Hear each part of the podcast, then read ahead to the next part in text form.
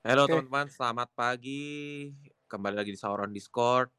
Masih berusaha untuk konsistensi di tengah-tengah ngantuk. Seperti biasa, Sauron Discord diadakan jam 4 pagi dan pop-up Kultum diadakan jam 5 sore sebelum buka puasa.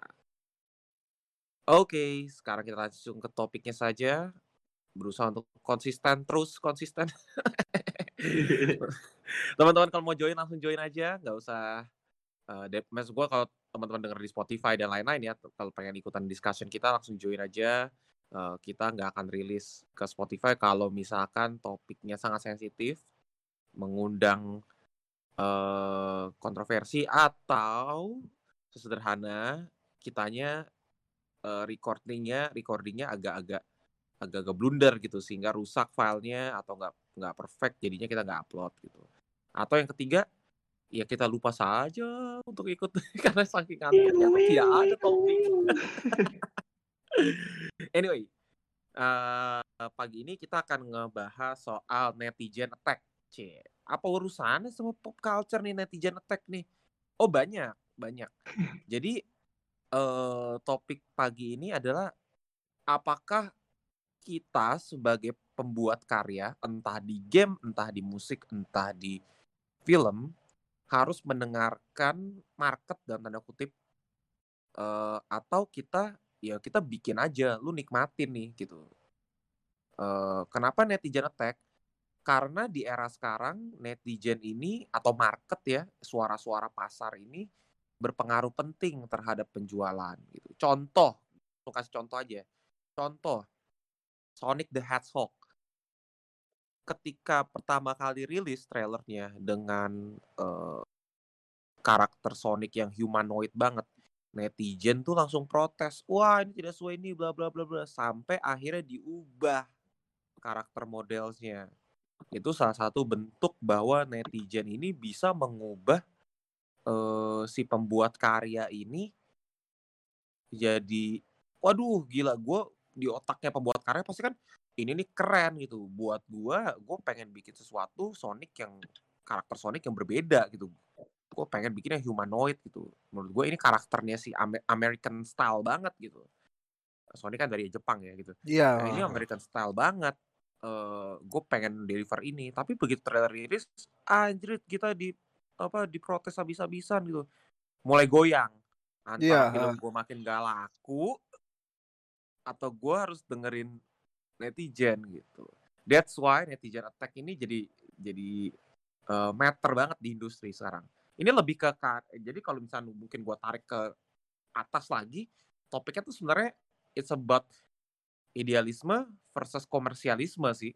Idealisme adalah ketika lu deliver karya sesuka-suka lu, komersialisme adalah ketika lu dengerin kata-kata netizen dalam tanda kutip. That's it. Iya. Nah, menurut kalian gimana?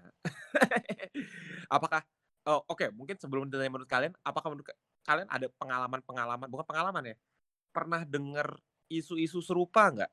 Entah di musik, entah di apa gitu. Kalau musik mungkin kayak gua pengen bikin lagu ini tapi disuruh pop banget gitu sama produser gua, atau misalkan di game kalian pernah dengar enggak sih ada ya game apa yang gara-gara diprotes netizen habis-habisan jadi berubah semua gitu-gitu. Gimana? Ada pengalaman, ada cerita-cerita nggak? Kalau gue itu caranya itu termasuk ini nggak sih bang? Kalau Cyberpunk itu kan salah satu tekanannya kan dari netizen juga ya. Yang awal itu. Oh iya, Cyberpunk. Itu di awal tis 2013. Lalu trailer pertama munculnya 2000 berapa Bang Reja? 2018-19 tahu gua. 18 ya. Iya. Waktu itu dia si produser, si publisher, dia berani ngumumin dia bakal selesai gamenya pada tahun 2020. 2020 waktu itu bulan April atau Februari. Awal-awal. 2020 awal 2020. Karena apa? Karena itu, karena dia udah ngebangun vibe, dan terus dia udah ngedelay terus sebelum di 2020 tuh dia udah ngedelay juga sebenarnya. Tapi didelay lagi ke 2020 di bulan Desember. Itu kan karena ini juga ya, apa kayak produser dia lebih pengen kayak vibe-nya ini tetap kebakar gitu, tetap naik banget gitu. Hype-nya tetap ada. Hype-nya tetap ada gitu loh. Karena itu kan dia memaksain nih tim developer itu untuk menyelesaikan karyanya dalam kurun waktu segitu. Dan padahal nih yang gue baca-baca Cyberpunk itu sebenarnya baru bisa selesai di tahun 2022. Itu untuk keseluruhan. Karena kita lihat sendiri Cyberpunk itu kacau banget di current gen kan gitu, di PS4 kan. Itu kan jadi hal yang sangat ini juga kan, jadi gara-gara netizen yang kemarin gara-gara di bulan April di-delay ke September atau nggak November itu kan jadi orang pada marah, "Alah ini di-delay terus habis itu pas menjelang November atau September itu dia bilang di-delay lagi ke Desember. Nah di situ kalau dia mau ngumumin di-delay lagi, ini bisa kacau karena dia udah ngumbar janji-janji palsu ini. Ini kan juga jadi suatu concern juga ya. Misalnya kalau apa karena netizen juga kan gitu. Itu sih kalau gue begini. Cyberpunk tuh udah rilis belum sih? Udah rilis. Desember kemarin. Cuman kan kacaunya minta ampun bang. Kok gue sampai lupa ya Cyberpunk. Ini Hideo Kojima kan ya? Bukan. Kok gue sampai tahu game yang mana ya? DPR. Di Project Red. Oh yang ini gambar. Witcher tuh nggak? Yang bikin Witcher. Si John Wick. Ya, ada kayak Wick. Oh dia gagal. Itu produk gagal itu bang. Maksudnya gagal. Gini, dari konten yang dipangkas sampai performa di PS4 itu kacau semua. Gila ini gagal, buset. Game selevel ini gagal. Makanya itu. Dia itu udah ngebangun vibe dari tahun 2013 bayangin. Udah ngebangun vibe-nya dari situ. Gagal di tahun 2020 cuman karena ngepangkas konten, ditanya cetek, habis itu bugnya nih super duper kacau balau gitu, parah banget bugnya ini, gila itu bugnya. Tapi memang tapi ini loh kalau misalkan game enaknya PS4 game-game zaman sekarang kan bisa diupdate tengah-tengah ya, kalau misalkan semuanya diperbaikin jadi game yang bagus dong. Iya, ada kemungkinan itu terjadi tapi nanti di masa depan nggak tahu kapan. Roadmapnya udah kelihatan kan, roadmapnya. Ini aja kemarin baru fix 1.2 kalau nggak salah. Iya 1.2. Itu aja berapa gig? Lu kalau tahu yang paling lucu tuh Cyberpunk awal rilis itu cuma 50 giga. Habis itu ada update, tau nggak update-nya berapa? Update-nya sekitar 49 giga. Itu gila banget itu. Kocak dia update. Download game baru ya. Ya, makanya itu dan kemarin update lagi, bayangin tuh berapa giga sendiri gitu, dan ini belum fix. Pokoknya Cyberpunk ini di yang gue baca bakal fix di PS4, bakal bisa playable. Bahkan di PS4 tuh nggak playable. Lu nyentuh 15 FPS tuh udah alhamdulillah di PS4 gitu. Kan parah banget gitu. Game sekelas ini yang udah dibangun vibe-nya nggak, dia ternyata unplayable gitu. Itu kan parah banget gitu. Enggak, tapi kalau menurut gue mereka sebenarnya nggak usah rilis di PS4 atau Xbox One sih. Itu maksa sih memang. Untuk game sekaliber kayak begitu untuk rilis di PS4 Xbox One itu maksa sih. Tapi kan again dia ngumuminnya dulu kan pas belum ada PS5. Jadi lagi-lagi lu tuh bikin game bukan buat PS5 kan sebenarnya Cyberpunk itu. Sebenarnya untuk PS4 ya lu mesti concern di situ dong, karena lu udah bilang ini tuh untuk PS4. Lu enggak bilang kayak RE nih. RE yang 8 aja yang awalnya itu rilis eksklusif buat PS5 kan, sama last gen kayak Xbox Series X gitu. Itu aja dia masih bisa rilis di PS4 gitu loh. Dengan kurun waktu dikit, padahal kan Resident Evil 8 kan dulu awalnya nggak ada yang bilang PS4. Terus secara beberapa bulan, cuman beberapa bulan sekitar 5 sampai beberapa bulan tuh dia aja bisa optimizing PS4 dengan baik, bahkan nyentuh 60 FPS di PS4 Pro itu kan udah gila juga. Iya, tapi kalau untuk Resident Evil RE Engine itu bagus banget sih. Ya emang bagus kan RE Engine. Maksudnya dari engine-nya iya. Kalau dari engine sendiri udah ngebantu gitu. Tapi kan kalau Red Engine yang apa engine yang dipakai Cyberpunk kan itu dari zamannya The Witcher pun nggak optimas dia memang sampai sekarang. Iya. Tapi kan nggak ngampe kayak kemarin Cyberpunk di PS dong Bang Ja, yang ngampe 15 FPS gila apa itu di PS lo bayangin. Dan dia udah bilang 15 FPS. Ngedrop banget. Lu ngerti gak kalau kita, gue tuh bahkan nggak ada gamenya tuh nggak ada auto drive gitu, game open world gitu, lu nggak ada auto drive itu menurut gue agak kok bisa ya, bahkan untuk kayak destinasi map yang kita mau kesana itu nggak ada jalur-jalur yang kayak di bawah atau di atasnya gitu loh, itu kan juga agak ganggu, kita jadi susah mau pas mau ke area yang kita mau tuju itu nggak ada apa route apa kayak guide-nya gitu, kayak nggak ada arahnya gitu, itu kan juga salah satu hal yang agak kacau gitu, juga agak ke-distract di situ juga sih, kayak kontennya banyak yang dipangkas sebagai macam itu juga ganggu menurut gua. Ya ini kalau ngomongin Cyberpunk ini bisa satu recording ini. Ya udah nanti kita lanjut Bang Ja dalam satu sesi lain. Nah, untuk netizen attack, gue baru-baru ini denger di Twitter ya kan Game of Thrones ulang tahun ke-10 nih ya kan. Oke. Ya kan Game of Thrones ulang tahun ke-10 nih. Nah, semenjak netizen ini berhasil membawa rilis The Snyder Cut ke publik nih ya kan sukses nih ya kan, yang tadinya cuma Twitter tautan Twitter doang, hashtag akhirnya aktornya ikut ya kan, akhirnya studionya ikut, tiba-tiba bikin beneran, di finish beneran, keluar beneran. Nah, merasa sukses dengan netizen attack-nya mereka sekarang ngebikin baru lagi adalah untuk nge-remake season 8. Gimana Bang? Hah? Serius nih? Serius. Kemarin gue denger itu. Gue liat di Twitter, serius. Aduh, remake season 8. Iya. Cuma terus ada seperti biasa pro kontra kan. Ada yang pro, ada yang kayak oh iya harus di remake tuh season 8 sampah banget gitu kan. Masalahnya udah jelek dari season 7 ya, gimana? Nah, iya, ada yang kontra, ada yang bilang loh nggak bisa gitu. Kita kalau mau nge-remake harus remake dari season 7. Iya, gimana ya? Jeleknya tuh season 7 soalnya. Jadi season 8 tuh ngikutin dari season 7 doang sebenarnya. Ya gimana ya? Ya gue mah kalau ada tontonan baru gue mah ngikut aja. Yang penting sunset lanjang, yes. Astagfirullahalazim.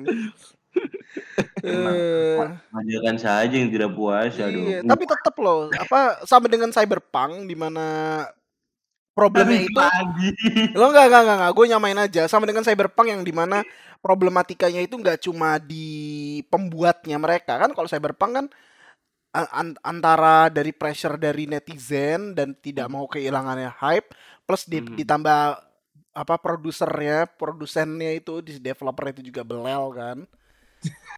Jadi eksternal dan internal ya kalau Cyberpunk. Iya, kalau Cyberpunk itu kayak literally satunya itu sama pokoknya problem lah satu gitu. Game of Thrones sebenarnya juga mulai dari season 7 itu udah nggak benar karena si produsernya itu siapa tuh? Debbie Wise sama Benioff ya kalau nggak salah ya. Tahu. Iya itu dia kan dapat deal itu dari HBO bikin apa ya waktu itu? Star Wars apa ya? Star Wars apa? Star Wars, pokoknya mereka tuh dapat deal bikin apa gitu, properti besar. Itu iya harusnya Star Wars ya. Tapi iya kan, tapi terus nggak jadi kan, di cancel kan. Nah itu, jadi mereka cepet, mereka kayak ngebet gitu. Gue pengen garap Star Wars, gue udah bosen sama Game of Thrones. Jadi mereka ngebet Game of Thrones-nya diburu-buru, ya kan? Diburu-buru. Biar mereka bisa langsung kerja Star Wars, alhasil jadinya jelek. Gen sama ya, hampir sama kayak Cyberpunk ya. Iya kurang lebih sama. Pokoknya kalau suatu barang itu nggak cuma idenya aja, nggak cuma dari netizennya aja kan minta cepet rilis. Kalau Sonic kan beda kan, kalau Sonic justru menambah jadi lebih baik kan. Depend sih, gue sih pengen ngelihat Sonic yang humanoid ya. Jadi kayak pro kontra juga. Tapi kan again orientasi mereka uang, jadi mereka lebih melihat ini dong netizen. Iya. Kasian loh studio animasinya bangkrut gara-gara itu.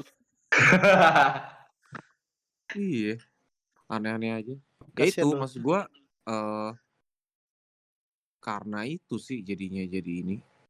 Jadi apa, karena netizen ini nih, jadi orang mikir ngikutin pasar. Apakah suara netizen ini representatif? Ya. Tapi apakah karya kita yang idealisme kita ini belum, udah pasti gak laku kalau kita gak dengerin netizen? Belum tentu gitu. Ya, belum tentu. Iya, karena netizen pun nyuruh-nyuruh rilis kayak suka pun belum tentu ujung-ujungnya nonton kan. Heeh. Biasanya sih yang keluar-keluar itu banyak.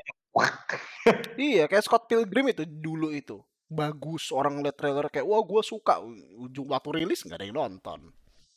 Heeh, heran. Kan bagus itu ya filmnya. Bagus memang, orang tuh bagus. Pada kayak dari trailernya apa segala macam, komen netizen semuanya pada gue suka keren sesuai sama komiknya, pas rilis nggak ada yang nonton, kacrut memang. Makanya dilema antara dengerin suara netizen apa dibiarin. Oke, sebenarnya ini banyak banget ngebahas topik-topik ini, maksudnya isu-isunya cast yang misalkan udah nge-cast aktor apa, tiba-tiba aktornya punya masalah di base habis-habisan, terus keluar nggak jadi pakai dia. Padahal menurut gue urusannya apa gitu? Ini kan dia main film, dan maksud gue apa yang dia lakukan di luar film nggak ada urusannya main di film. Kalau memang actingnya jago mah jago aja, mau dia sex abusive lah apa, ya udah gitu loh. Apa urusannya gitu? Apa ngegabungin masalah eksternal dia dan masalah masalah internal dia gitu? Iya, kalau kayak orang-orang tuh nggak suka sama siapa tuh aktor zaman dulu tuh Alan Wood lagi. Gue lupa. Alhamdulillah, itu tanda-tanda sudah saatnya berpuasa. Anyway, maksudnya ada aktor yang bagus banget filmnya, tapi dia child sex abuser gitu. Terus abis itu mereka bilang, gue nggak mau nonton filmnya lagi gitu. Kevin Spacey bukan sih? Bukan. Iya, Kevin Spacey salah satunya. Sampai di series favorit gue sampai gak jadi lanjutkan dia. Iya. Oh iya, aduh gila itu season 6, aduh. Season terakhir lagi jadi kacrut gitu. Aduh. Iya, jadi kacau, aduh. Tapi yang paling kocak tuh kejadiannya ini nggak sih bang? Ini masalahnya bukan sama netizen sih, masalahnya sama korporatnya sih. Kayak Disney Plus sama siapa Gunn, James Gunn yang dia dulu sempat ngeluarin James Gunn, habis itu ditarik lagi. Oh, kalau James Gunn itu memang terlalu apa tuh istilahnya tuh? Doxing. Jadi ngebongkar yang dulu. Itu ngebongkar dia sendiri ya? Nggak tahu tuh netizen tuh, emang mungkin benci kali.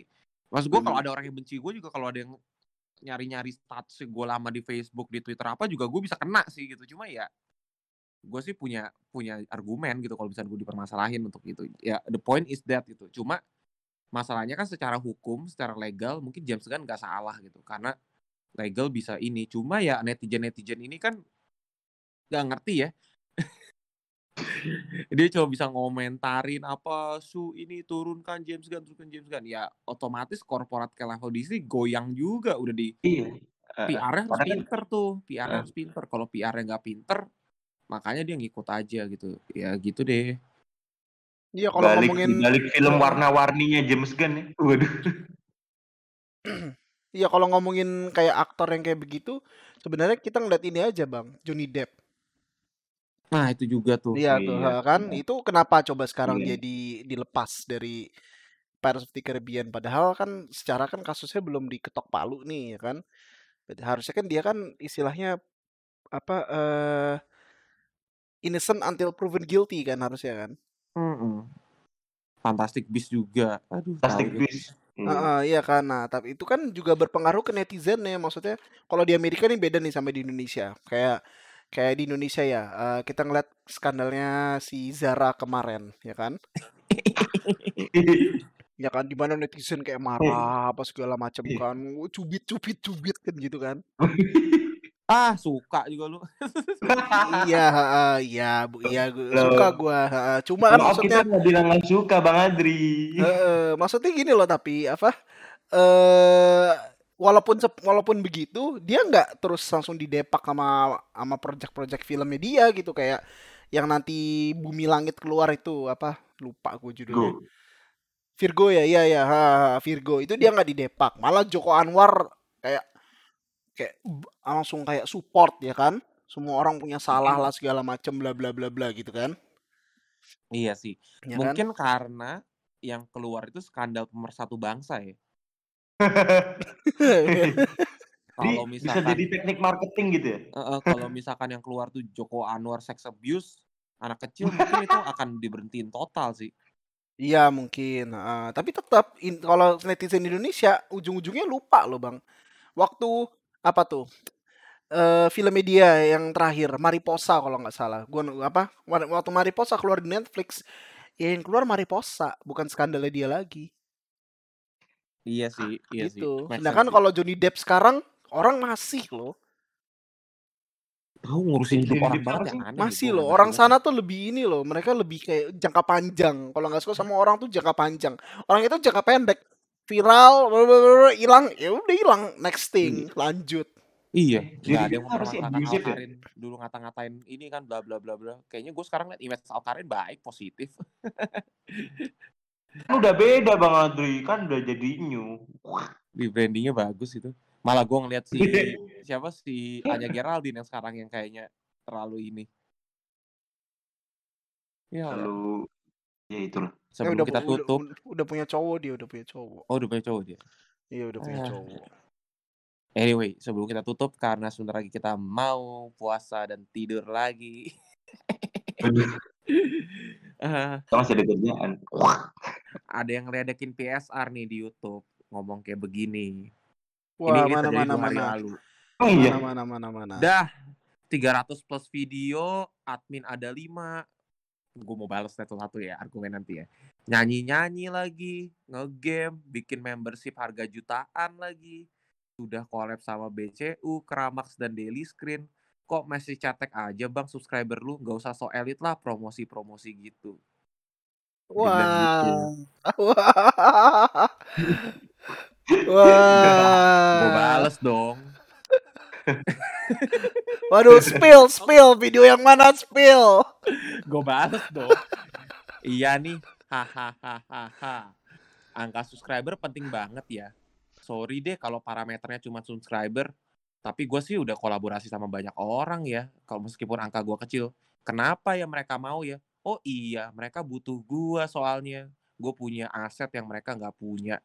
Kalau cuma angka doang, gue juga bisa. Tapi kalau aset, kayaknya nggak ada yang tahu sih. Nggak apa-apa sih. Memang orang yang banyak duit kadang-kadang nggak terkenal. Gue yakin tuh penutup dia subscribe Atta tuh. Gue yakin tuh. Kenapa stereotipnya Atta?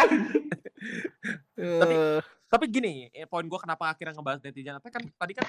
Again kan maksudnya secara ditarik ke atas kan si pembuat karya gitu. Maksud gue dalam konteks PSR ini pun juga kita kan sebenarnya pembuat karya gitu. Akan ada komen-komen netizen seperti itu. Means gue tuh bisa memfilter mana komen netizen yang memang kita perlu dengar, mana yang gak perlu dengar. Salah satunya kayak begini-begini tuh udahlah gitu, ngapain didengerin gitu. Mereka gak ngerti apa yang terjadi di belakang. I don't think we need to listen this kind of guy gitu. Ya gue bisa aja drop, aduh sedih, ya bener juga ya angka gue sedikit kalah nih. Ya maksud, ya gue karena gue udah tahu value gue di mana, meskipun subscriber gue cuma 4,000, duit gue bukan cuma di YouTube doang, duit gue di tempat lain gitu. I'm sorry man, aset gue terlalu banyak untuk ngomongin cuma di YouTube doang gitu. A lot of things gitu. Again, nggak gila gue kayak pembelaan banget ya. Wah ketemu gue nemu gue komennya, nemu gue. Kenapa lu bisa tahu gitu? Rumah Kok Kayu. Tadinya panjang tuh, cuma gue hapus-hapusin. Setelah gue pikir-pikir nggak ethical. Gue ngomong lebih keras lagi tadi, ada beberapa komen itu. Ketrigger juga lumayan gue. tapi ya again. Yang begini-begini tuh nggak perlu didengerin gitu. Di gue sih ngebalesnya sambil ketawa-ketawa aja gitu. Kalau ada feedback, misalkan bang, ininya suaranya kecil, warnanya gelap banget, nah itu mungkin gue dengerin gitu. Tapi kalau cuma kayak begini, ngapain lah gitu. Terus kayak, you know what? Video soal Toy Story, waktu itu gue bikin Toy Story itu salah satu video yang rame karena banyak yang kontra sama gue. Alasannya, siapa lu nyuruh-nyuruh Toy Story gak lanjut? mending ada bla bla bla bla gitu, mending bla bla gitu. Maksud gue kayak apaan sih gitu. Terus film apa lagi waktu itu gue review ya, jelek banget lu, nggak usah ini dan ini deh, nggak usah apa, nggak usah ngatur-ngatur studio kalau misalnya mau dibikin begini kenapa bla bla. Maksud gue kan namanya juga opini ya, terus kayak kenapa gue harus dengerin lu ya gitu. Masa gue review harus ngikutin selera lu gitu, ini review loh. Anyway, gitu aja. Thank you teman-teman yang udah join sampai sekarang. Seperti biasa Sauron Discord ada jam 4 pagi dan pop culture update ada jam 5 sore menjelang buka puasa. So kalau teman-teman tertarik untuk join discussion-nya, langsung join aja ke community Discord kita. Ada di IG story highlight dan ada di link di bio. Kita akan konsisten sampai puasa selesai, Oke, thank you teman-teman. Kami menunggu netizen. Jadi kalau kalian benci sama saya tapi kalian dengerin ini, come on, join Discord. Kita langsung debat secara terbuka saja. Secara sehat dan tentunya sehat dong. Ya, nggak perlu sehat, terbuka. Terutama diundang untuk pemilik channel YouTube Rumah Kok Kayu nih. Ini. ya siapapun kalian, ayolah. Kalau mau debat langsung di depan aja. Gue berani. Gak takut gue, ayo dong, jangan lewat teks dong. Iya dong, ayo nih Rumah Kok Kayu ya, tolong ya. Ntar mereka jawabnya gini, off baperan. Waduh. Ya aduh, saya memang subscriber cuma 4.000 nih, tapi ya gimana ya. Banyak yang bisa disombongin daripada subscriber 4.000 ya.